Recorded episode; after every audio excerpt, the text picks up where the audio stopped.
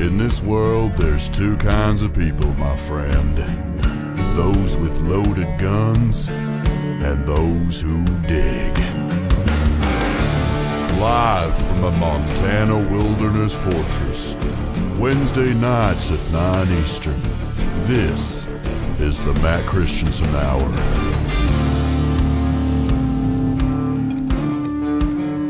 Hello and welcome to the show. My name is Matt Christiansen, and this is the Matt Christiansen Hour on Tenet Media. Thank you for tuning in. I am joined, as always, by my producer down under, Tim. Good day, Tim. How's it going? And Happy New Year. Happy New Year. Welcome to 2024.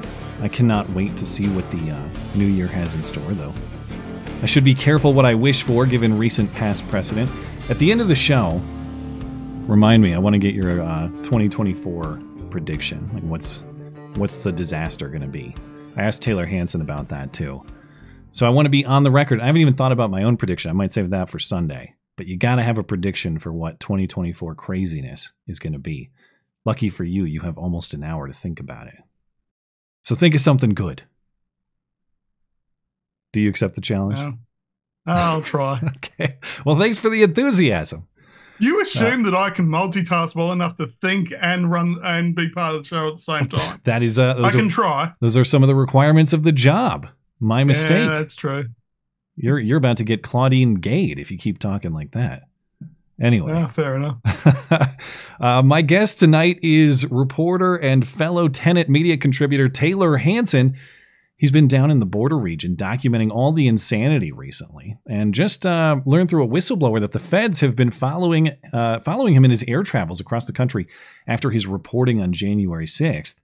We will get right into that interview momentarily later in the show. As I mentioned, Claudine Gay, the embattled intersectional Harvard president, has now resigned, and it's either because of rampant racism and sexism and other forms of bigotry, or it turns out uh, perhaps she has a long history of plagiarism and was only selected in the first place uh, precisely because she is a diversity hire. So we'll examine the evidence, consider the options, and of course, enjoy the hilarious reactions. And of course, at the end of the show, we'll uh, read uh, an email question and uh, some of your super chats as well. But speaking of super chats, housekeeping item here. My sources say the monetization on Tenet's YouTube channel is currently paused.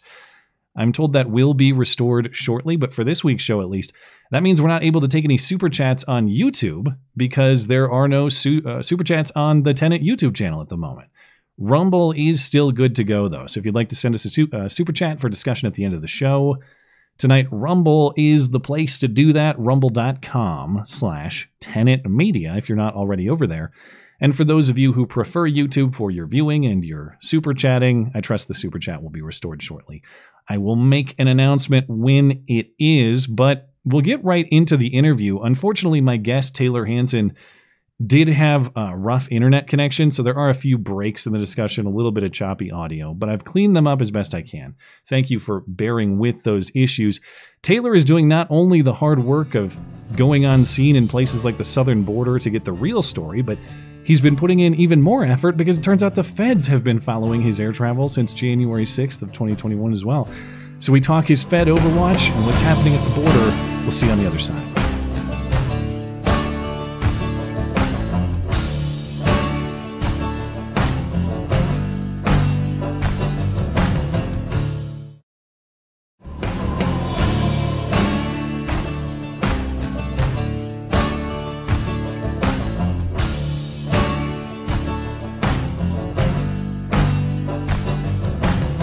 Welcome back. I am pleased to host my guest for the evening. He is journalist, field reporter, fellow Tenet media contributor, and, at least in my personal opinion, the Yes Chad meme personified, Tayler Hansen. Tayler, thanks for making time for me. Of course. Thanks for having me, brother. I'm excited. I want to get into what you've seen at the border in recent weeks and specifically at the airports because that strikes me as a major story that has all but disappeared. Nobody seems to care and they have excuses for to explain away what what you saw in some of the video you captured. But we'll get to that in a minute uh, because now it turns out the feds have been following you around for a couple of years through the airports after your coverage of January 6th, and you broke this story with some documentation to prove it just a few days uh, days ago. What are the details on this?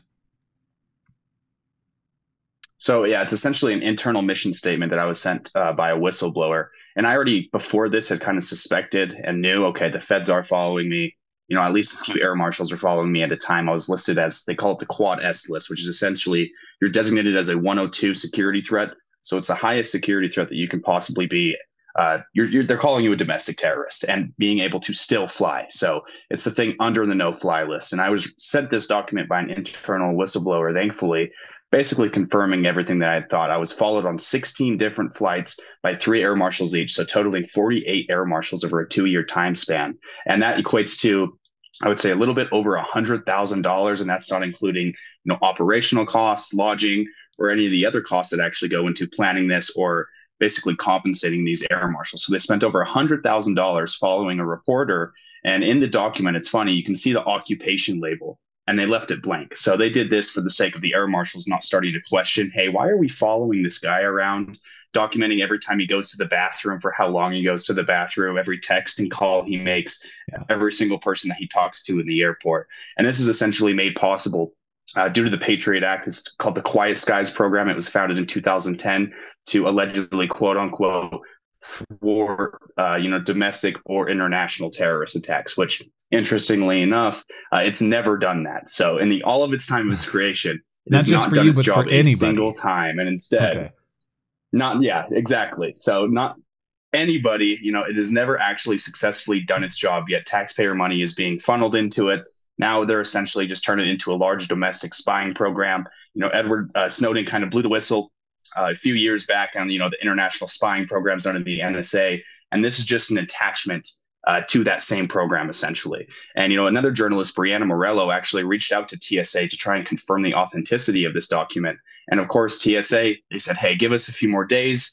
Uh, you know, they asked for one extension and then they asked for another extension, yeah. and then she followed up and they just completely ghosted her. So, you know, I know it's real and it's just absurd the fact they listed violent tendencies on it. That's what got my attention when I first saw it. They said that I had resisted arrest and that I was violent when in reality, that's completely fabricated. So they do something called rapid testing, and that's listed on the chart as well. And of course, it's negative. They're testing you for gunpowder residue, amongst other things, to make sure you're not, you know, making bombs throughout this process. But yeah, that that document was sent to me, and it was just, you know, people thought, you know, they asked me, "Hey, are you mad about this?" And you know, I'm not mad about it. I knew that was already happening, but seeing the internal document actually just kind of vindicates what I've been saying for years. Well, a couple questions there. First of all, I see a long list of flights here without any domestic terrorist activity. So, congratulations mm-hmm. on your restraint. But under, under, the violent tendencies, so it says criminal history includes charges of resisting. That's plural charges. Have you or have you not been charged with resisting a police officer?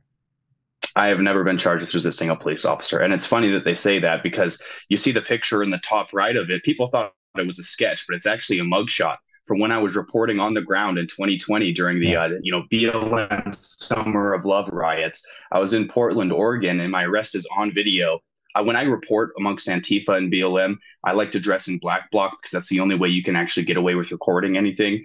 And you know, I was detained temporarily actually arrested. And then the cops realized me as I was cuffing. I said, Hey, you know, I work loosely with Andy Ngo and a few of these other reporters. And they said, Hey, you're already in cuffs. If we uh, let you go right now in front of all these people, they're going to start asking a lot of questions. So I did go to jail temporarily, but I think that's the the thing that the excuse that they're using. But of course, all the charges were dropped. I never actually faced any legal repercussions, but I did spend okay. a night in jail with Portland Antifa. So, and it's yeah. not like there was some you, you were never convicted of anything. There wasn't some trial or something like that. Okay. You say that you knew this was going on. How did you know this was going on? Do you have like a Fed sense tingling, or did they tell you to put your mask back up, or did you ever talk to any of these U.S. Marshals or whoever's trailing you? Yeah, so they're not very discreet when they put you on this list. So the process, and I'll break it down as fast as possible for you because it's a very long process. You get to the airport about four to five hours early because that's how much security they actually make you go through. They don't let you check in online like a regular American citizen. You can't pick your seat, anything of the sort. You go up to the kiosk and then it redirects you to the actual kiosk with human beings behind it.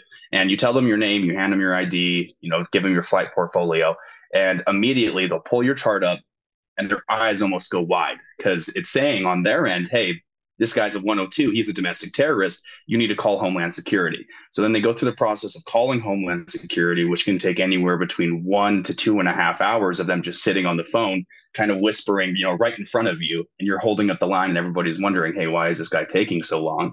This and is then every the- time uh, you flew, once there you would be a, a check like this, or just sometimes. every single time. Wow. No, every single time when you're on this list. So you're you're held up at the actual. You haven't even gone through security yet, and it's taken over two hours. And then finally, they'll print your uh, boarding pass, which has four S's on it. You're on the Quad S list, and then you make your way to the actual security checkpoint, and that takes almost an additional two hours as well. They'll almost open up an entire line for you. They'll make you sit there, and they kind of just babysit you. you and you well have no idea at what's going on when this it takes that long. Why even Yeah. bother with the airplane? exactly. You know, and that was my mindset behind it after uh, you know getting hit multiple times. And then they go through something called rapid testing that I would spoken on before. They do bomb swab on your hands, on the bottom of your feet. They do this multiple times. They tear your bag apart, bomb swab every single piece of clothing, your toothbrush, everything that you have in your bag. And then they have the bomb dog come up to you. You know, they do three walk bys with the bomb dog, and then you finally get through security. And then after security, you have multiple TSA agents following you around the entire time, and also three air marshals that you're not supposed to know about, they're not very discreet at doing their job. You know, they'll be sitting at a cafe staring at you, um, or they'll just be sitting right next to you. You're Did they ever have talk to you? Did they? Was idea, there but- any contact made uh, verbally? Yeah. So after, it's funny because there was actually contact made that I know 100% was an air marshal. When you get on the plane, they do this whole process over again. So it takes another 30 minutes and they do it in front of everybody this time. So by the time you're on the plane, everyone's like, okay, I'm kind of nervous to fly with this guy. But I remember after that process on one of these flights, I go and I sit down, I'm in the very rear of the plane. And this guy sits next to me and he immediately just starts asking me about January 6th. And I was like, this guy doesn't know who I am because of my reporting, right? and you know, of course, he's asking all the fire questions of, "Hey, did you steal anything?" And he even referenced the Nancy Pelosi laptop. Did He's just dishing anything? bait left Did you and right. encourage violence that day? My God. Absolutely. You know, and I'm open. You know, I talk to everybody on the Yeah. plane. I always would make jokes about it. Oh, hey, there's a domestic terrorist on the plane. You better watch out. And I imagine they probably didn't like that very much. But yeah, he essentially sat down right next to me and started basically questioning me. Hmm. And at that moment, I knew I was like, okay, this guy's a federal air marshal. So I, on the uh, TSA documentation that you released, they list you as a January 6th trespasser. Just so I understand the record, you, you didn't have any January 6th charges of any kind, did you? You were there, and obviously you were in close proximity to the Babbitt shooting. You, you didn't have any sort of legal repercussions to what happened on January 6th, did you? No, no. I mean, I'm a credentialed reporter, but obviously that doesn't stop them. We've seen this in the past of them actually charging reporters on the ground, but they never pursued any legal charges. I was harassed for two years by, you know, the FBI and TSA and the federal air marshals. And even outside of the airport, the harassment went on. It got to a point of where I actually had to call my lawyer and say, hey, you need to contact the local field uh, office and the agent assigned to my case because my girlfriend was getting scared. She was getting followed when she was walking the dogs or when she was driving around the neighborhood. Got to I mean, you'd walk out in the morning. They'll they'll Yeah, take like, them not the dog. Yeah. Yeah, exactly. So, and you know, me and her had a protocol. It got so bad that was like, okay, if we're raided, well, I'll close the door. You lock the dogs up because we know that you know the FBI loves shooting dogs. So we still have that protocol to this day. But Yeah. it was worrisome for two years because you know I carry, I, I uh, practice my Second Amendment right as I believe Yeah. everybody else should. And it's like, can I even reach for my gun in the middle of the night if my door is kicked down? Because is it a robber or is it the FBI? Well, you And saw that guy they got in Utah a few months ago. Mhm. I'm sure you're aware of that story, but he, Yep. he posted what were they were distasteful pieces of commentary on the internet. Granted, I- I don't dispute the the investigation itself necessarily, but to be kicking down the door of an old man who can hardly walk and shoot him dead and leave his body out in the cul-de-sac for all the neighbor kids Mhm. to see when they when they go to school the next morning it's not at all uh, unreasonable to worry if you could end up in in a similar situation. And I would do the same thing. I don't. I mean, I got a family to protect. I don't know who's kicking down my door. I'm going to grab a tool with which to protect us, and that could be a fatal choice for you. So it's like, what do you do? Damned if you do, damned if you don't. Yeah, and it's funny that you actually referenced that because you know that was in Provo, Utah, and I I have my contacts within the government here in Utah, and you know I've been trying to obtain that body cam footage, which I can confirm they were wearing body cams on the scene, but they're hiding it. They're stonewalling every single elected representative that I'm trying to go through, or every single contact. They don't want that body footage released. How do you, and it's how do you know there was? I was under the understanding that there wasn't because usually these feds don't don't have them. But how do you know there was? So it wasn't just the FBI on scene that day. You also had Oh. local law enforcement there. Okay. And yeah, there. So I, I have confirmation from the internal sources that they were wearing body cams when the shooting actually took place, and when the dragging of his body and the displaying of his body for his community. And if you know anything about Utah, you know it is a very tight knit community. A lot of people are LDS out here. The majority of them are. And this guy in uh, in specific, he actually, I mean, he's handicapped, right? So he is essentially wheelchair bound, and he would go around and he would help build handicap ramps for Yeah. local neighbors. And you know, he was very involved in this community. So and then for them to display him like that, just essentially a show of force. On the uh, marshals following you and the way that you've been interfered with at these airports, you've you mentioned that maybe there's legal action that you can take. Do you have any legal options available to you, or is this just it is what it is? You, I mean, they might follow you around again. You don't know. Yeah, so I'm definitely looking into it. I've reached out to a few good attorneys about this, and a lot of them tend to kind of trend to the path of, hey, they're just going to hide behind national security issues, um, you know, and try and get it thrown out of court immediately. So it seems like there might not be a lot of legal issues I can take just because, I mean, we've seen Biden's DOJ, we've seen what they are allowed to do under this administration. I think I would probably have to wait until, you know, the next administration comes through, and then I can actually try and file something. Um, but I, I do have high hopes that I can actually press charges or you know go for a civil lawsuit or something of the sorts because I'm not the only one that this is happening to. I mean, thousands of average, ordinary uh, Americans are on this list. It even goes as far as you know there was a pregnant woman that was in the Capitol on January 6th, and her baby is now listed on the Quad S list. So you got a little baby terrorist Yeah, running yeah. around that they're worried about. Wow. Uh, doesn't surprise me though, at least as much as it should. You obtained this document from a whistleblower. Did this whistleblower give you any sense of how common this sort of thing may be? Were you treated with some sort of special extra attention, or is this actually more normal than we may realize? Oh, it's very ordinary. Uh, you know, she says that there are quite literally thousands of ordinary Americans on this list. And to even add on to insult, uh, you know, I've confirmed that no BLM rioters, no Antifa rioters from the summer of love in 2020 have ever been placed on this list. So it is exclusively essentially what I would call political persecution. It's only right wingers being put on this list. Uh, you know, and it goes, like I said earlier, so far as babies being put on this list. So, you know, there are thousands of average, ordinary Americans sitting on this list right now, and they have no idea what they've done. They have no idea why they're designated a domestic terrorist. So, this is the new normal, essentially, for at least the uh, right wing uh, hemisphere. I got to up my game, man. I'll, I get through TSA with just a simple ball grab. You know, they treat me very politely. I just get the frisk and I move on. Uh, but okay, so you're you're getting your airport trip is maybe six hours longer than the average guys. Have you tried becoming an illegal immigrant simply to get through the airport with much more efficiency? That is the um, the reporting that I wanted to talk to you about as well, because you're part of a handful of reporters I've seen down at these uh, border area airports who have seen what appear to be uh, a large amount of migrants who have freshly crossed the border and have been given tickets to fly in various lo- to various locations across the U.S. interior. Uh, is that what it appears to be? Because I've seen a lot of doubters saying that's not at all what's going on.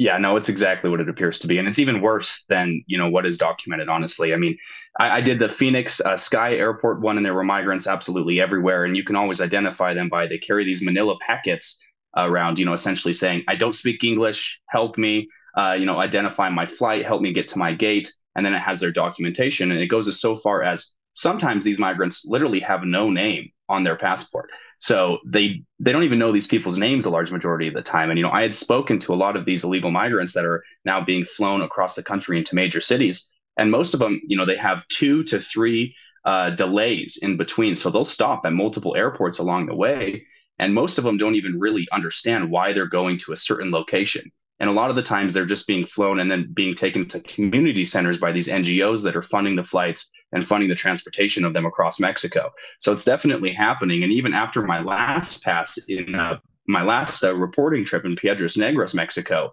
You know, I was crossing the river with them. There was a mass detention unit uh, outside, just a makeshift apprehension area because they were so overwhelmed. Records are being broken every single month now. And I went to the local Laredo airport, which is a border town, and it was insane. When I walked in, 90%, and that's putting it lightly, of the people in that airport were all illegal immigrants. And I had gone around, I did a video there, and you know, I had pulled up to the airport. One of these women were projectile vomiting outside.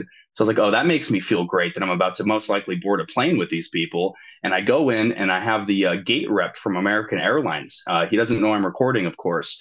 And I'm talking to him, and you know, he essentially confirms to me that yeah, there's more illegal immigrants flown out of this airport daily than there are Americans. I would when I was looking around, there was only t- about 10 Americans in that airport and then the hundreds of other people were all illegal immigrants. And then to go even farther, they have border patrol actually in the airport, which is insane to me. I've never seen this before because of how many illegal immigrants are coming through. And they go through their own line. They hand the uh, border patrol their documents, and the border patrol essentially says, "You're good. You know, go to this gate."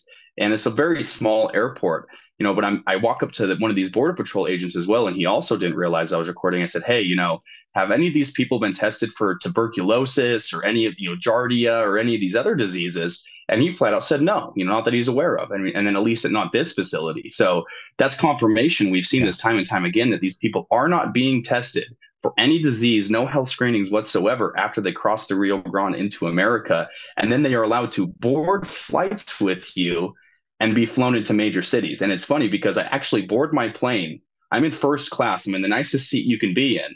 And I look to my left, and there's three illegal immigrants with me in first class as well. Wow. And then I look back even farther, and the woman that was projectile vomiting earlier is sitting a few seats behind me. So I'm like, oh, okay, this is great. This probably makes sense why I'm getting sick every single time I go to the airport now. Yeah, hopefully you didn't uh, catch the the barf splatter, but I'm sure you got something.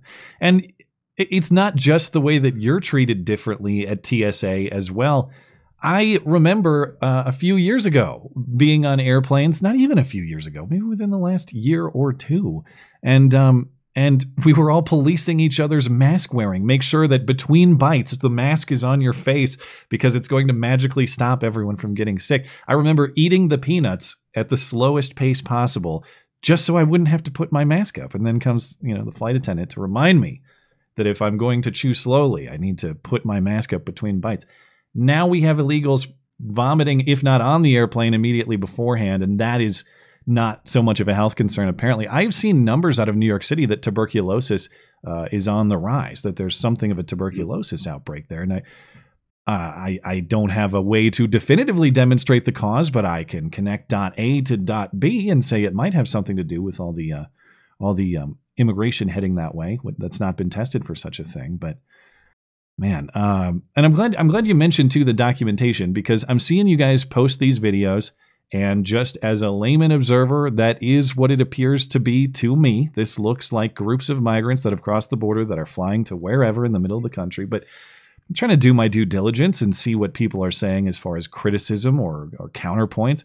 And it always came down to, oh, wow, look at these idiots. They're surprised to see foreigners at airports. Oh, wow, look at these idiots. They can't handle the sight of brown people, so they must be racist. It's like, well, how and your video is is one of them that I is one of the key pieces of evidence that I went to when we talked about this on my other stream walking up to these to these immigrants with your interpreter and asking them basic questions like hey where'd you come from where are you going how's your day type stuff and no knowledge of the journey that they're currently on. It's, it's a mystery. We are following directions to get from somewhere to somewhere, but we don't really know. How many foreign vacationers do you know who have no idea where their destination is? That's not a thing you'd encounter. So I'm glad you got the, the opportunity to speak with a lot of these people too, because that was pretty definitive to me.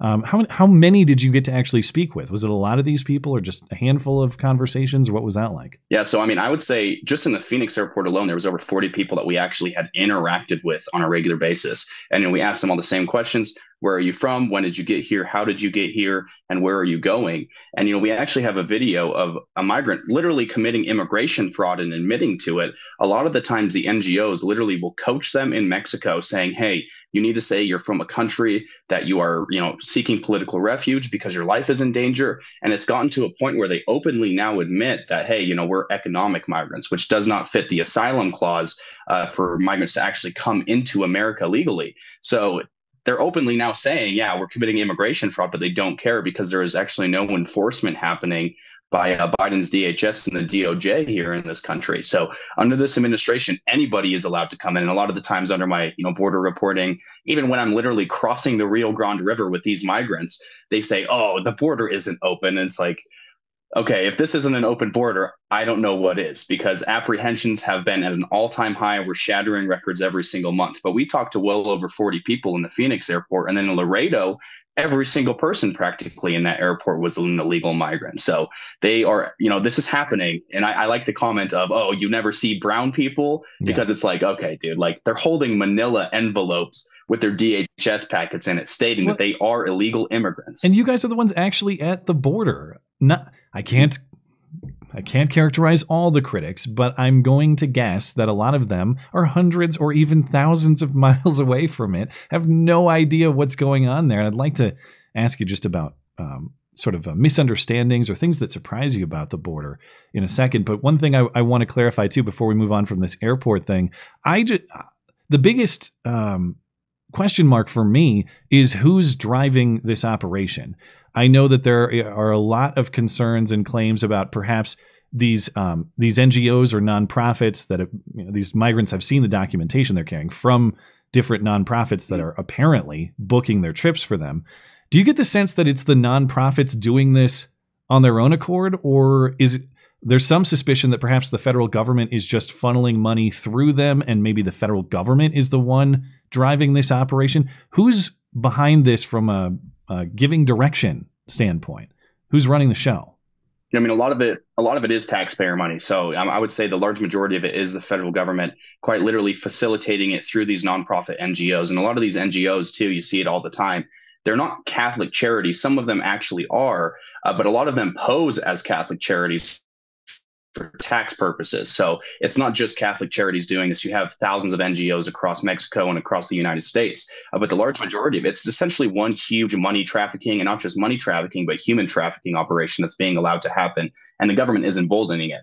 And, you know, I get asked all the time, hey, who's paying for this? And I'm like, you are. You are quite literally paying for what I would classify as a reporter as the invasion of your own country, as the untapped allowing of illegal immigrants to come in at any cost. And, you know, they're being uh, given UN cards so they can make it through Mexico. They're quite literally being given money every single step of the way, even though, and it depends on, you know, a lot of the times the meeting point is in Tapachula. Uh, that's kind of where the migrants will form before they end up into America going on their caravans. And, you know, it goes as far as certain cartels now you can identify. They essentially manipulate them and extort them every single step of the way. But you know, Sinaloa, a lot of the times, if you see a van, it's going to be Sinaloa. If you see a car or something, uh, you know, a train, then it's CDN cartels or other cartels. So it depends on which avenue they take. But something that's interesting in adding on to the Chinese nationals and a lot of Europeans that come in, they actually disappear in Tapachula. So that's their meeting point. But then all of a sudden, they don't end up in these large caravans with the Venezuelans, the Hondurans, the Cubans, and things of that sort. So the reason they disappear is they are quite literally getting special treatment because they have extra money. So then they're put on a flight, whether it's to you know Tijuana or a closing neighboring country, um, so they don't have to actually make that trip. You have all hotels, even in top Tapachula and across Mexico, that are literally a designated spot for Chinese nationals. And right now in Tijuana and you know more in that area, in the Arizona sector, you're seeing a lot a few months ago that the rate of Chinese nationals spiked. So every single nationality is treated different when it comes to actually crossing the border of America. Hmm. Wow. Yeah, you tend to think of it as just like uh, you know, it's it's the caravans from Central America or something, but mm-hmm. uh, that that's one thing that I don't necessarily think about is is the degree to which uh, all sorts of, nationals from all sorts of other countries are are using this potentially opportunistically uh, in a way that that makes our country vulnerable for sure. And I'm I'm curious if you could give me as someone I have no border experience. As you know, I live far away from the border. We get some of the problems up here because I 90 is obviously a major drug trafficking yep. or other criminal trafficking route through the northern part of the country. But I have no idea what the border is like from a direct experience perspective. And if there's one thing that surprised you in your border experience or one misconception that you think people have about what the border is really like, what would that be? I mean, I would just say, you know, what surprised me is how big of a mess it was. Uh, you know, a lot of the times you get the mainstream media shots from the American side, and you know it shows the apprehension sides. It shows sometimes uh, you know some crossings. Uh, you know bill Melugin done a good job at kind of exposing the drone shot crossings. Uh, he's probably the one of the only people i would actually praise in mainstream media. But i would say the real story is on the mexican side. And you know in mainstream media contracts it is literally listed with a lot of these uh, reporters that they can't go into mexico because it's too dangerous. But you know someone like me or auden cabello who is just a citizen journalist that lives in mexico now uh, I feel like that's where the real reporting is at, but you never hear about it. So when you cross into Mexico, that's where you have basically untapped access to these illegal migrants. You have you can access the NGO homes that they're living in, um, you know, the areas that they're being stored in before they actually march to the uh, portion of the Rio Grande River where they cross. So I would say that the real story is in Mexico, but you don't really see that on mainstream media because they're not allowed to go into Mexico because it's too dangerous for them. Hmm. All right. Well, in closing, uh, I'm going to give you an opportunity not just to be a great reporter, but a great psychic. Because now that 2024 is here, I'm trying to gather predictions for what this insane this insane year to come will be. I remember 2020 sitting around with my co-host on my other show, and we had just finished the Trump impeachment, the first one, and we were wondering what the next thing would be, and it became uh, a crazy virus that redefined the rules of the entire election and changed the way that we lived, in some ways, semi permanently. So, what do you think the 2024 thing is going to be? Is it going to be like aliens, super volcano, or the most outlandish idea of them all, which is a normal year that follows the rules and there's nothing odd, odd about it at all? Yeah, I can I can t- promise you that it definitely won't be a normal year. Uh, I think it's going to be a conglomeration of a lot of things. Uh, one being that these migrants, I think, are going to have a play in what goes on in this 2024 election season. We've already seen in Maryland and a few other states, they're trying to get these illegal immigrants. Basically, they're, they're trying to allow them to vote. So that can obviously tip the scales in an unfair way people that aren't American citizens shouldn't be able to vote. But then you also have, you know, us involved in multiple foreign wars that we shouldn't be right now, pissing multiple countries off. And now our border is wide open. So that kind of in itself creates a mess. We're allowing people that are, they call them special interest uh, migrants countries that we should be completely denying them, not even allowing them in any situation access to our country, they're being allowed in. And there's reports of terror training camps in Mexico right across the border from us. There was so one in think, New Mexico uh, that just I mean, went away. the summer of love will probably pop back up. The, the terrorist camp they yep, just bulldozed. Exactly. No, but I think it's going to be a conglomeration. Yeah. Okay. Yeah, well, I mean, even in Houston, you quite literally have a new housing encampment built for hundreds of thousands of illegal immigrants to live in. Houses that are nicer than mine, probably yours. Like, it is insane what is being allowed to happen. But I think it's going to be a big combination of things. And I honestly would go as far as saying, you know, they will probably there will probably be a, some sort of terrorist attack here on American soil, whether the FBI, you know, knows about it beforehand. We know that's kind of their thing, allowing these things to happen or even emboldening it to a sense. But I think you're going to have a mixture of, you know, unrest in the streets because we all know when Trump is in office or is running for office, it's okay to riot again. Uh, we've seen this time and time again. And then you'll have even the the more sinister aspect of potential terrorist attacks on American soil. And, you know, we see the news articles prepping people for it. So I think uh, that's going to be the biggest thing that we have to say, you know, look forward to uh, coming into this election. That's one way to put it. Another is domestic terrorist predicts domestic terrorism in 2024. I'm just trying to get the feds to follow me. That's all I'm trying to do with this show, man. I, I got to catch up. But uh, that is my guest, Tayler Hansen. You can find him and yours truly on Tenet Media, of course, YouTube, Rumble, and more. That's all at tenetmedia.com. Follow him on Twitter or X if you prefer at Tayler USA. That's Tayler with an E, USA. Uh, Tayler, is there anywhere else you'd like me to direct people to follow your work? Um, I think you got it down. I mean, I just recently published, actually today, we did a behind the scenes kind of a day in the life uh, video of what it is like being an actual border reporter and not these MSM hacks. So it goes through the process of us waking up in the morning, actually driving to the Mexico port of entry, walking in, meeting with our fixer, and then actually being looking for the uh, you know drop site for these immigrants and then we cross with these immigrants as well so you know if people want more insight to the situation that's definitely a video what i would recommend and that's on Tenet media Yep, up right now, YouTube, Rumble. I guess if you're here watching this stream, you're already on the channel, so go click Tayler's video. Uh, it is my pleasure to work together with you on the Tenet uh, project. You're welcome on my show anytime you've got a story to break or anything else to discuss. And of course, thanks for making time for me. Thanks for having me, brother.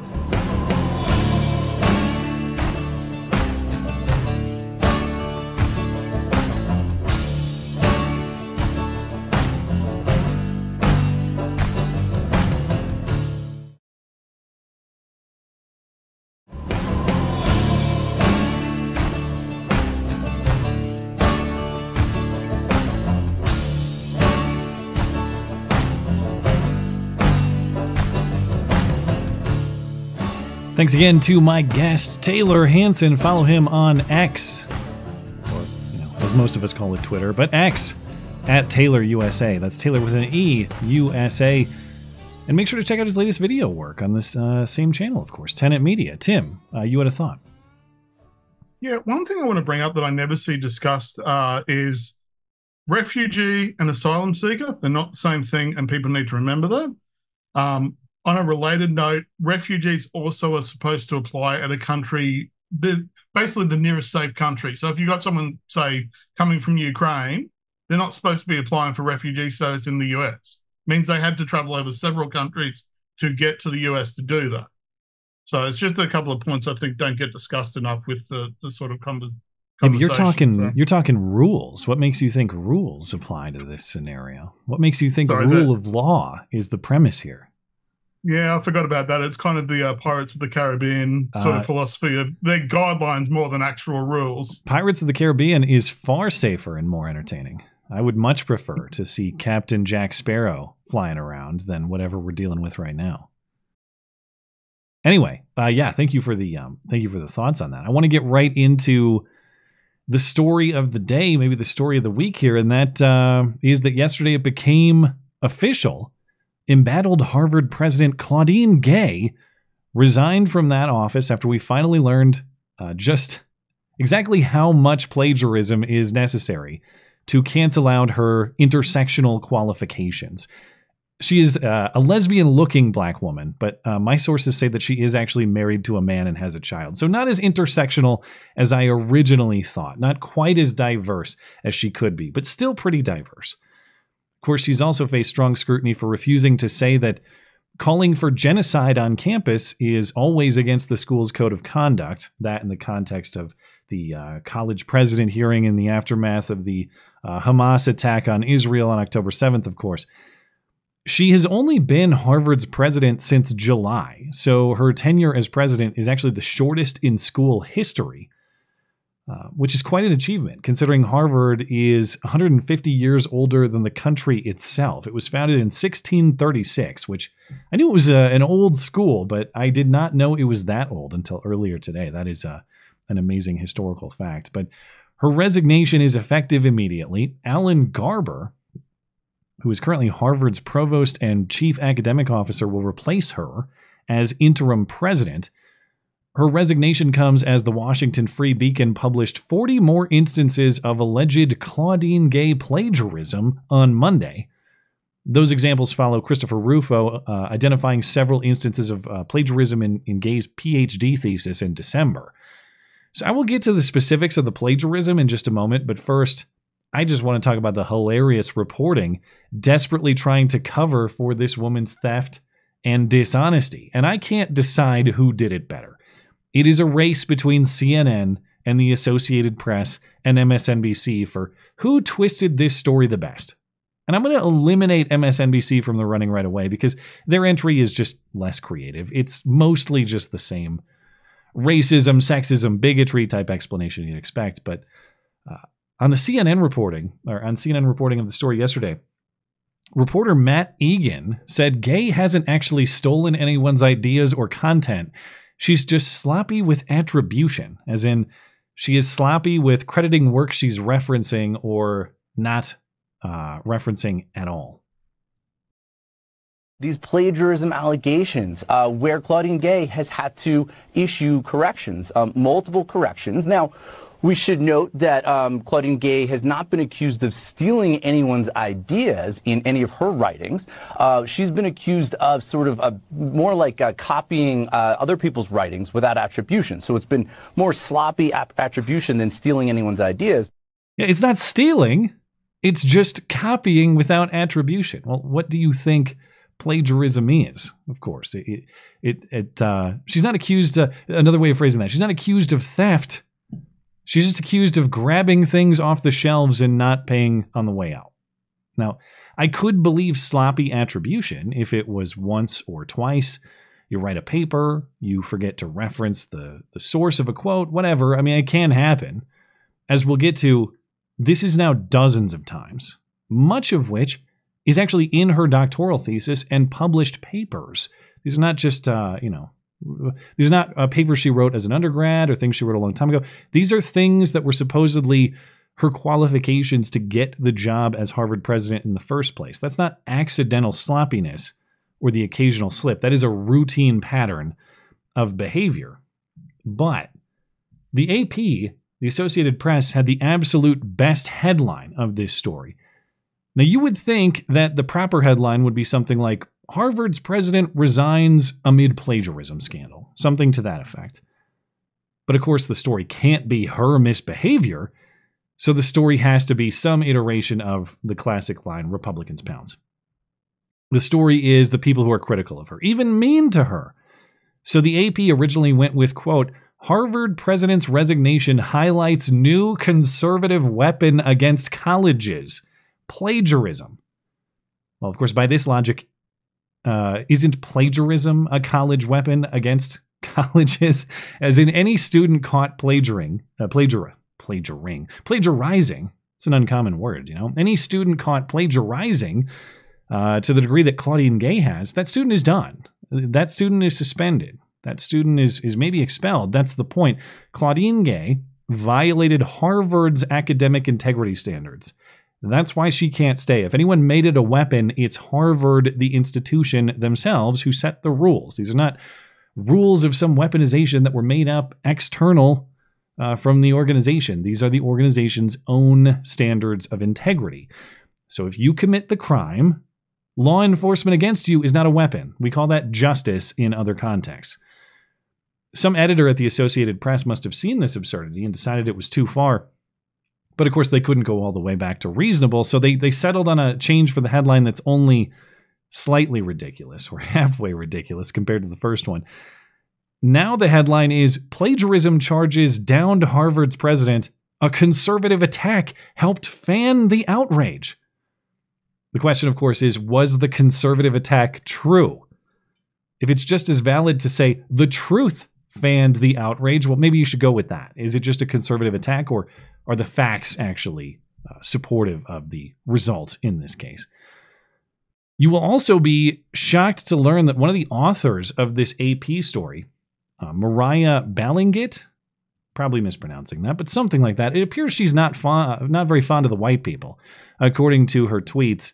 Among them, uh, there are so many grotesque stereotypes about Asian American women when the only thing many of us have in common is the experience of being demeaned and dehumanized by white men. Okay, another entry. Uh, it's a good time to remind people that college athletics is affirmative action for rich white kids, which that one is just plain delusional. Have you ever seen a major college football or basketball team? The idea that those are uh, affirmative action mechanisms for white kids. I, I don't think the demographics support that conclusion. There's another one here where she describes uh, a black middle schooler just walked up to her house dressed as white privilege. I see this is Halloween 2019.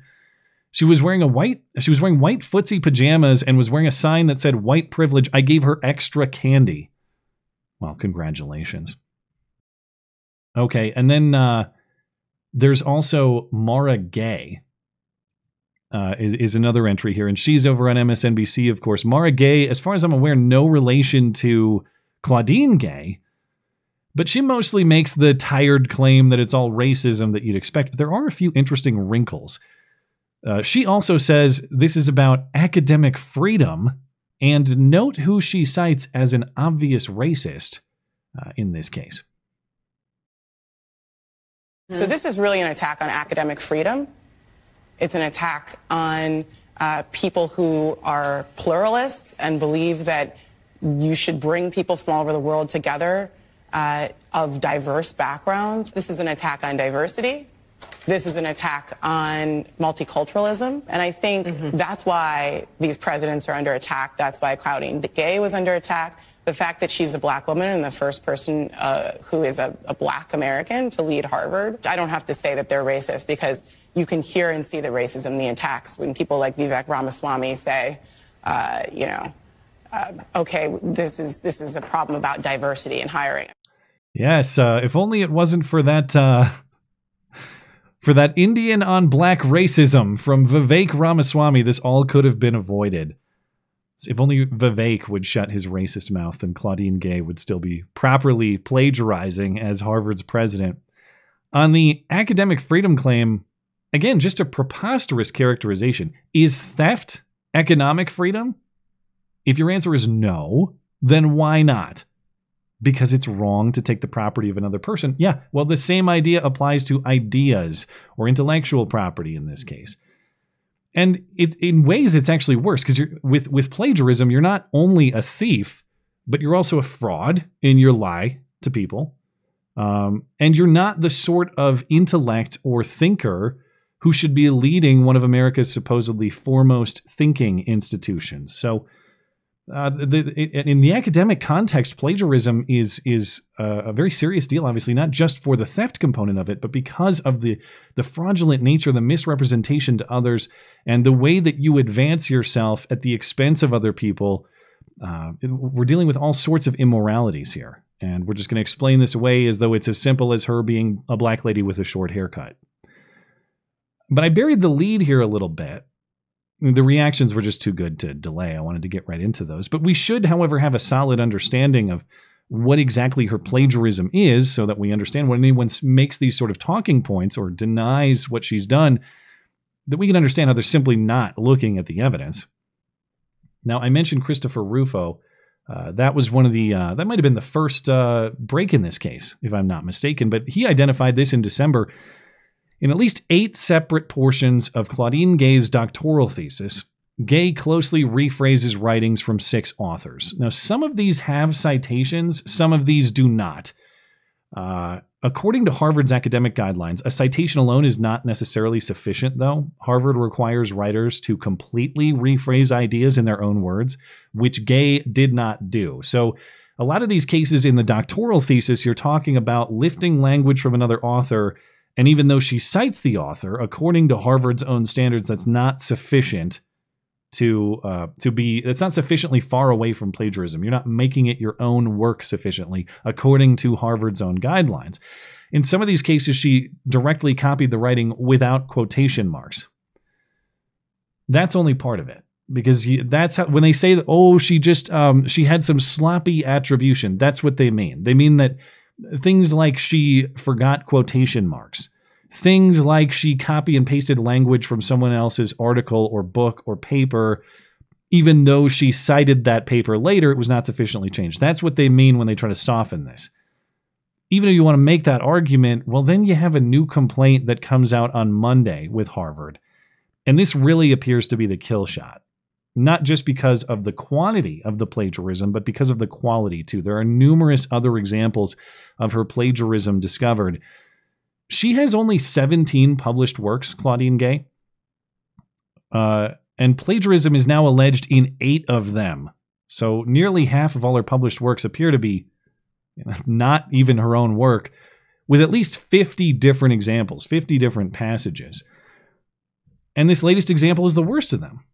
Because even if you want to defend that thesis plagiarism is sloppy attribution, as CNN was saying, missing quotation marks, not rephrasing enough, even though she's citing her sources, that sort of thing, this stuff is definitely no accident.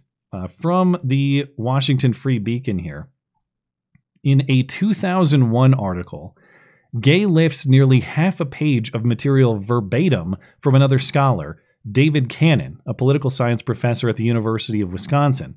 At one point, Gay borrows four sentences from Canon's 1999 book, Race, Redistricting, and Representation The Unintended Consequences of Black Majority Districts, without quotation marks and only minor semantic tweaks. She does not cite Canon anywhere in or near the passage, though she does uh, he does appear in the bibliography. Beyond that, Gay's first two footnotes are copied verbatim from Canon's endnotes. There are more new examples. Uh, Gay, who works at a quantitative political or works in quantitative political science, lifts a full sentence from her thesis advisor Gary King to describe a mathematical model. She does not cite King in parentheses or put his words in quotation marks. Uh, the rest of the new examples center on a 1996 paper by Frank Gilliam, Exploring Minority Empowerment, blah, blah, blah, that Gay repeatedly quotes without attribution, changing just a few words here and there. And hilariously, one of the authors, these plagiarized authors, David Canon, the first one I referenced, he apparently he has no problem with this. He says this is just fine. Claudine Gay did nothing wrong. In the story, he was quoted from the Washington Free Beacon I am not at all concerned about the passages. This isn't even close to an example of academic plagiarism. So, fully lifting his sentences, copy pasting them into her work, and not citing them, that's nothing close to plagiarism, he says. If that's the case, I'm going to copy and paste his entire book or his entire article or whatever this was, and I am just going to put it to print and uh, cash in. And when he comes at me with some sort of copyright infringement, I'm going to say this is nothing close to academic plagiarism. I have no idea what you're talking about. Sell it for profit. He's giving you the invitation. And that's what's really shameful about this.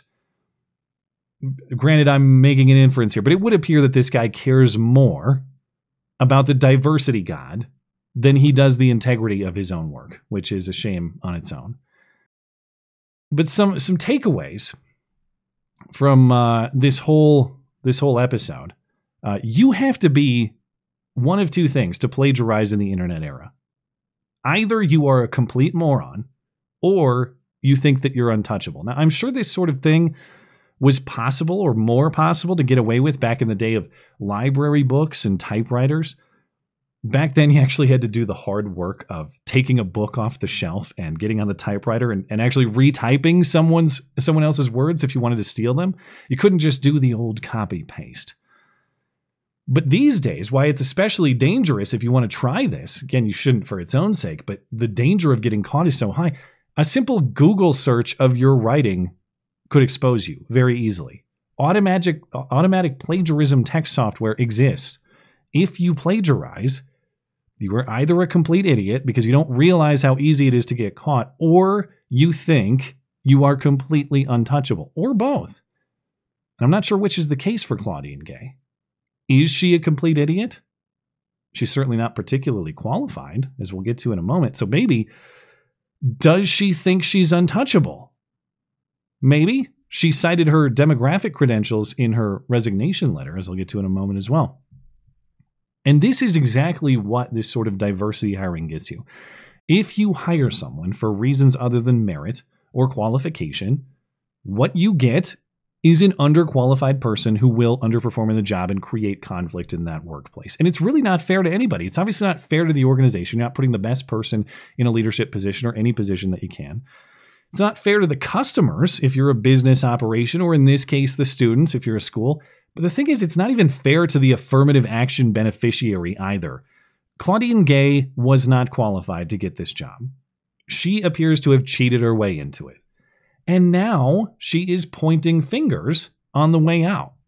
In her resignation letter, she says she is uh, she's frightened by threats and attacks fueled by racial animus. In reality, of course, racial preference is the only reason that she has this job in the first place. It's the only reason anybody even knows who she is. And that's the irony. The whole thing is just a complete embarrassment for everybody the school, Claudine Gay, the students, Harvard's reputation, all of it.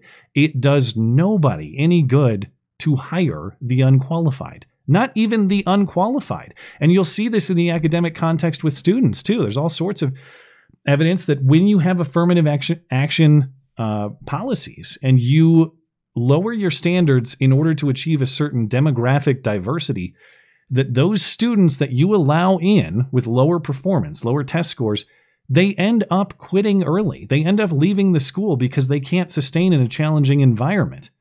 Is that beneficial to those students to have this opportunity that is beyond their reach? And so they go to a place that is too challenging for them. They end up quitting, potentially lowering their self esteem, lowering their motive, lowering their drive. You need opportunities that are requisite of your talent. And I'm not saying that to look down on other people. I didn't get into Harvard. If I had applied to Harvard, I wouldn't have got in. I didn't have the academic scores to do it. I didn't have all the fancy, uh, you know, all the all the stuff that. First of all, I wouldn't have got in because I'm white and a man. Let's be honest. But my resume was also not requisite of getting into Harvard. And that's okay. You know, maybe I get to Harvard and I I'm overmatched there. That's the point. You you need opportunity in which you can thrive. And giving underqualified kids or presidential candidates opportunity at Harvard is not a favor to them. They'll end up overwhelmed and they'll end up in this sort of situation. A failure in that particular task, pointing fingers at everybody else and ruining the reputation of the establishment. Other things to uh, consider about this. What what was Harvard's vetting process? Because this this also calls that process into question. Did nobody bother to check her academic work in the way I just described? Does Harvard not do a routine plagiarism screening on candidates? If not, why not? It's possibly the most common academic dishonesty, and it's maybe the easiest to check. And if they did check and they did find these things and they didn't care, that's its own scandal if Harvard is accepting dishonesty from its president and not its students, well, it's a complete fraud of an institution. And I say that like that's really in doubt anymore. It's not. They did graduate David Hogg after all. So maybe I am qualified to go to Harvard. I shouldn't sell myself short like that. Another question How did Gay get the job? I mentioned Claudine Gay is a diversity hire because that seems like uh, it seems like a pretty clear conclusion that she is. She has only 17 published works, which is hardly anything remarkable. It would seem Harvard selected her for her for diversity reasons, but is there more to that story? As part of the hiring process, Harvard also interviewed fellow woman of color Danielle Allen, a Harvard political science professor, or government, as they called the department at Harvard. Allen, however, did not get past the early round. There's a great Twitter thread from an account called Alice from Queens exploring why. Gay has never published a single book, only papers. Allen is younger and has eight published books. Allen has 50 plus published articles to Gay's 11. Allen has significantly more awards and recognitions. In, uh, in addition to her government PhD from Harvard, which Gay also has, Allen has a PhD in classics from Cambridge as well. That's a second PhD. Allen also has op eds published in major national newspapers. Gay has not or does not have as many. So if this if this was simply black chick cred, as it would appear to be, well, why was Allen passed over so quickly? Because if we're going black chick, if we're doing the Ketanji Brown Jackson or Jumanji Brown Jackson, whichever name you prefer, Allen is clearly the more qualified black chick. So why was Gay selected? Inquiring minds want to know, and Tim, I know you dug into this a little bit. What have you learned? So, look, this is complete theory on my part because I did dig into it a little bit. Um, but when I looked at uh, this other candidate, she she does have a history apparently of being a conservative, and apparently she became a progressive. So I'm wondering if that might have had anything to do with it. When you say became, um, how long ago? That I'm not 100% sure. I didn't really get a chance to um properly look into it. But she did run for office in 2022. When I say run for office, sounded like she dropped out maybe before she even had a chance to campaign. I'm not sure. But reading what she was basically campaigning on, it was the progressive talking points. It was basically every social justice issue you possibly could think of. So the only thing I can think is if she has had some conservative background, her father worked under Ronald Reagan. Apparently, I don't Okay. know what position. Mm-hmm. What so that's role. why she was disqualified. That would make sense. Well, I'm just Yeah. I'm wondering if they looked into her and said, even if she was, because again, this is 2022. Claudine Gay got into the job in 2023, so presumably this other lady had changed her political perspective by then. But I'm just wondering if they did background looking at her and thought, oh, there's some stuff that might come out that we don't necessarily want to have to deal with potentially. It's again just a theory. I could be completely wrong on that. Uh, I don't know how seriously politically she was when she was conservative, and you know, but yeah, Well, it's too bad Claudine Gay is not, in fact, a lesbian, because then the answer could have been simply not gay enough for the competitor, Allen. Not Yeah. gay enough. but yeah, there's a there is another point that I just wanted to bring up. If uh, this loads, oh damn it. Uh, no, there was another point I wanted to bring up if I can get the stupid thing to load, but Uh, I can come back to it. There's a couple other. Gay! I actually didn't even. Did you press that button? Sorry. I didn't press Yeah. that one. I guess that me. fits too. That's funny. That's what you say to her said- firing. Ha! Gay!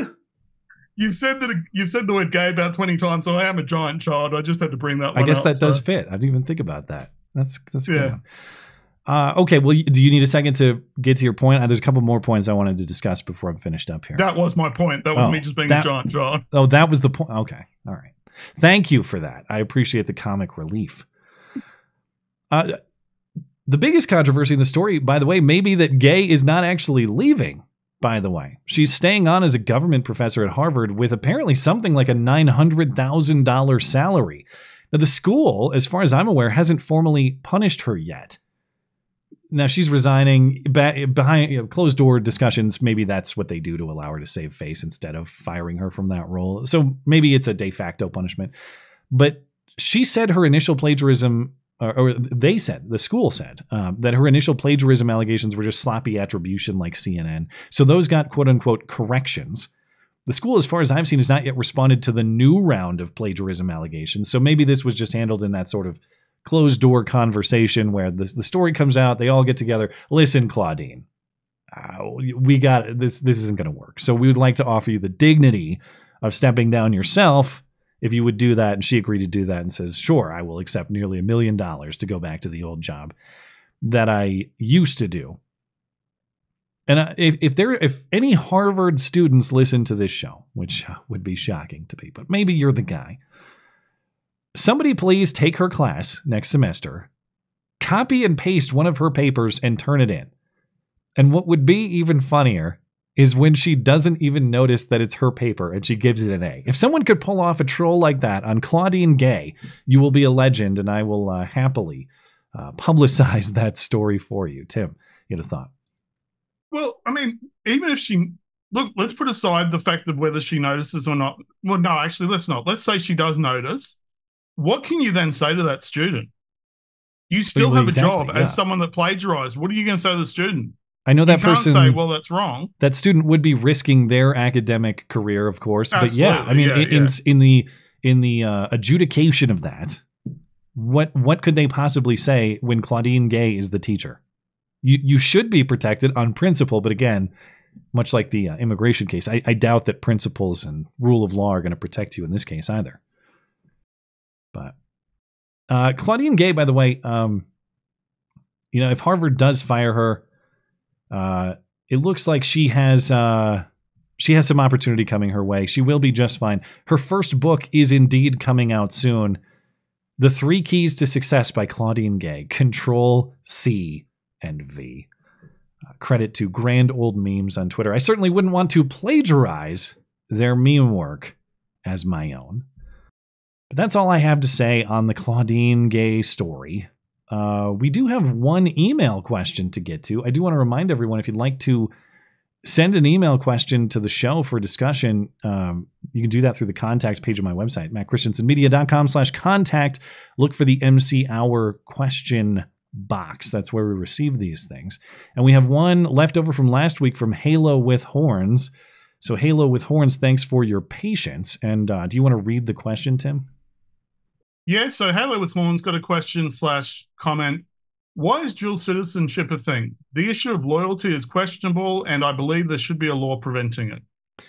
dual citizenship, of course, uh, as the name says, being a citizen in in two countries at once, just to make sure we're talking about the same thing here. And it's not something I've researched or thought a lot about. My initial reaction is skeptical for the same reason. If you think of your country like a team, you kind of have to pick a team, don't you? You can't really play for multiple teams at once.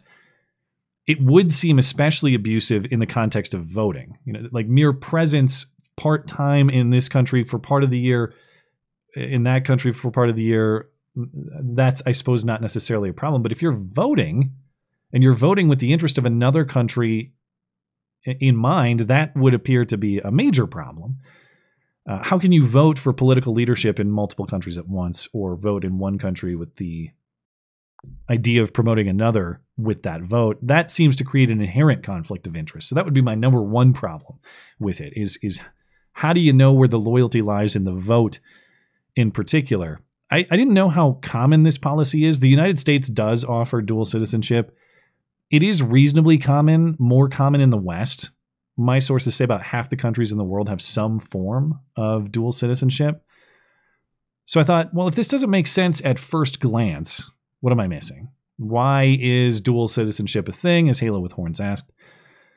The reasons that I saw when I was looking into this, most of them are either individual benefits or economic benefits, as in the individual dual citizen can travel easier find better health care or education opportunities easier, lower tax burden easier. What benefit does it have for the actual country, though? Those are the economic reasons. Dual citizenship allows business activity across countries. So, if there's someone with a big business and a lot of money to invest and create a lot of opportunity with that money, well, they'd have an easier time. It'd be more more quick uh, if they hold uh, citizenship in both places potentially. Now, personally, I don't I don't think the benefit of the cash flow outweighs the danger of foreign influence gaining control in your country. But that would be the primary reason that I see in people when people are arguing in favor of it. It's economic benefit type arguments. Now, even if I could be concerned, uh, or even if I could be uh, persuaded on the economic reasons, I think the biggest area in which it ought to be prohibited is for politicians. Like, let's, you make an argument that maybe you should have dual citizenship for just citizens. But if you're a politician serving in government, you cannot hold dual citizenship. That seems to make sense to me too. If you serve in public office in this country, from school board to president, I don't care how small or how significant this office is, you must have singular allegiance to this country and its constitution if politicians are making decisions based on foreign considerations and not American considerations, well, that is, of course, a major problem. So I'd be especially skeptical in the politician context. Uh, but that that would be my answer. Thanks for the question on that. It's not something I've put a lot of research or thought into, but obviously it's an important topic, so I appreciate it. And uh, one more reminder: if you'd like to send an email question, head on over to my website, mattchristiansenmedia.com Look for the contact page in the navigation. Use the box that says MC Hour Questions. That is where I take questions for discussion on the show. And I know uh, YouTube Super Chat is out, as I mentioned.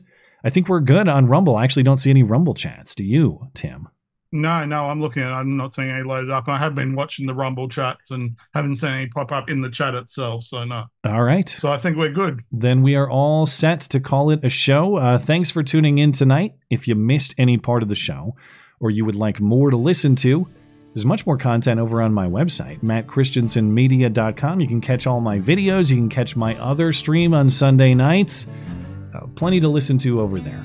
If you're new to the Tenet Media channel, a like and a subscribe are much appreciated as well. We'll be back each and every Wednesday night at 9 Eastern. Of course, we thank our guest tonight, Tayler Hansen, as well. This has been the Matt Christiansen Hour on Tenet Media.